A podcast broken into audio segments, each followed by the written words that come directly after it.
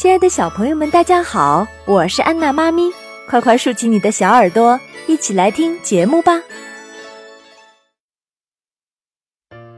关键时刻，我有一个刑警朋友，叫柳奇志，是刑警队的头儿。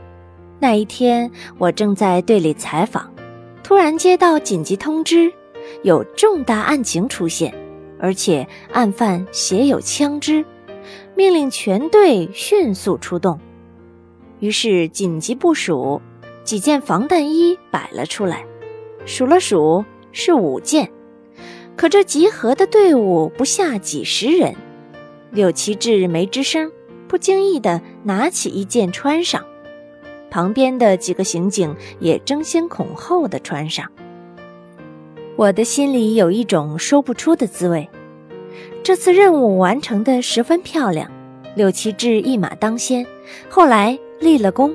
据说申报的是一等功，但上报的是二等，理由是没有流血。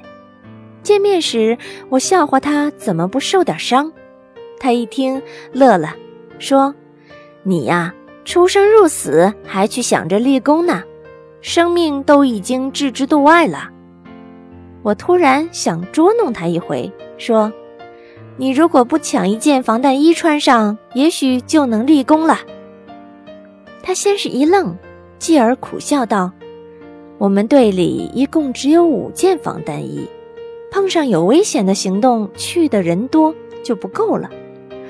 这时我们谁都会抢先穿上一件。你知道吗？我们队里呀有一条不成文的规矩。”你穿上了防弹衣，就必须冲在最前面，你就要先面对死亡。他说的很平静，我的心里却一瞬间翻江倒海。我为自己的小人之心而惭愧。每次抗洪抢险，我看电视里都很感动。洪水滔滔，解放军只想着跳下水去救人，可也许一跳下去。一辈子就结束了，你说，这个时候有谁会去想着立功呢？因此，每次面对防弹衣的时候，我都会对我的战友们肃然起敬。柳奇志又说：“其实，肃然起敬的，应该是我们。生死关头挺身而出，不计名利，不计报酬，把生死置之度外。”这种品格令人肃然起敬。欢迎下载喜马拉雅手机客户端，添加安娜妈咪早教公益播读加微账号收听节目。